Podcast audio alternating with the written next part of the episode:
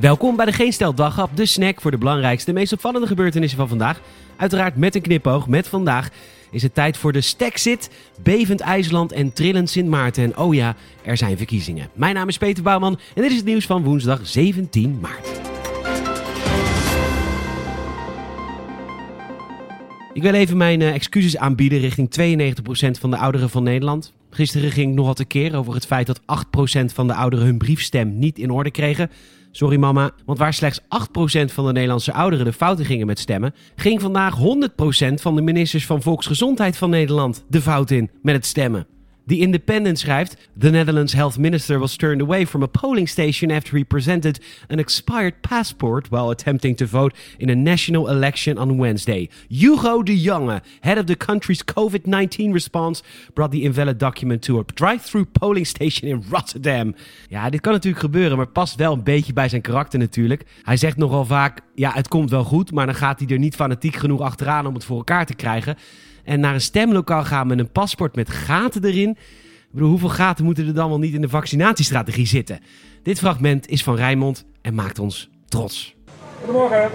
Mag ik je stempas en identiteit verwijzen, alsjeblieft? Ja. Dank u. Geldig paspoort. Is er niet bij, hè? En de stempas. Ja. Ziens.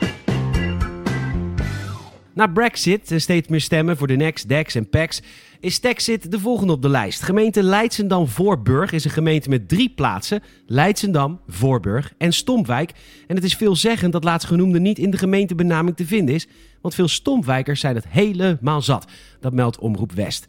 Volgens Stompwijker Leo Oliehoek is er al 25 jaar geen huis gebouwd en daarom stromen bewoners uit en verdwijnen voorzieningen. Tot overmaand van ramp wordt er drie kilometer verderop in Zoeterwoude enorm veel gebouwd. En dus willen de Stompwijkers zich afscheiden van Leidschendam-Voorburg en zich voegen bij de gemeente Zoeterwoude. Zoeterwoude vindt het overigens prima, wat ik wel geestig vind. En volgens de gemeenteraad zijn ze van harte welkom. Maar de burgemeester van Leidschendam-Voorburg en Stompwijk vindt het maar niks. We zijn een aantrekkelijke groene woongemeente met drie unieke kernen die elkaar complementeren, al dus burgemeester Tigelaar. We blijven dit verhaal natuurlijk op de voet volgen, want het gevaar van een domino-effect is natuurlijk enorm.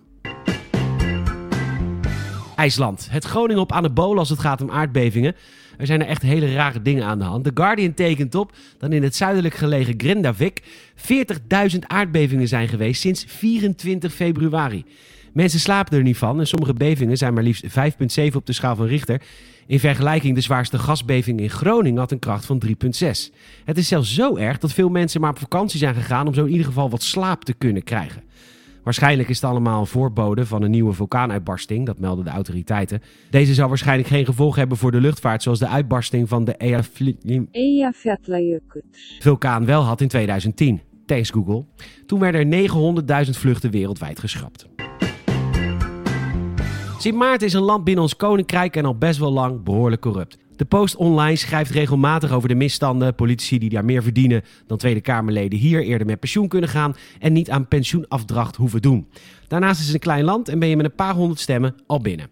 Het is dan ook een hoofdpijndossier voor de Nederlandse regering, want sinds de vreselijke orkaan Irma en de coronapandemie is er geld nodig op het eiland. En dus stelt Nederland eisen, die corruptie moet daar weg, anders krijgen we geen geld. Vandaag heeft het parlement van Sint Maarten bij de VN-rapporteur voor racisme een klacht ingediend tegen Nederland. Dat meldt de NOS. Het koloniale verleden wordt benoemd, Zwarte Piet, de hele mikmak. Staatssecretaris Knops van Koninkrijk Relaties reageert verrast in het AD. Ik heb moeten constateren dat Sint Maarten op dit moment de eigen autonomie niet kan dragen. Ik herhaal nog maar eens. Ik wil hun die autonomie niet afnemen, maar hen juist helpen om te zorgen dat zij deze over een aantal jaren wel volledig kunnen dragen. Ja, of dat een hele slimme woordkeuze was, betwijfel ik, maar god, wat wil ik er graag op vakantie. We maken ons op voor een lange nacht vol verkiezingsuitslagen met de Tweede Kamerverkiezingen 2021 Uitslagenavond Festival.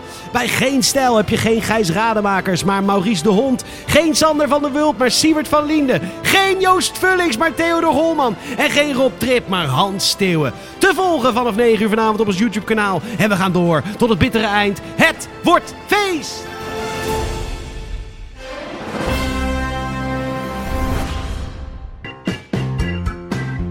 Bedankt voor het luisteren. En we zouden het fijn vinden als je een vriend of vriendin vertelt over deze podcast. En ook een Apple Podcast review zouden we enorm waarderen. Het wordt een spannende... Nou, valt eigenlijk best wel mee als we de peilingen mogen geloven. Maar toch, het wordt een gezellige avond. Bedankt voor het luisteren. En tot morgen.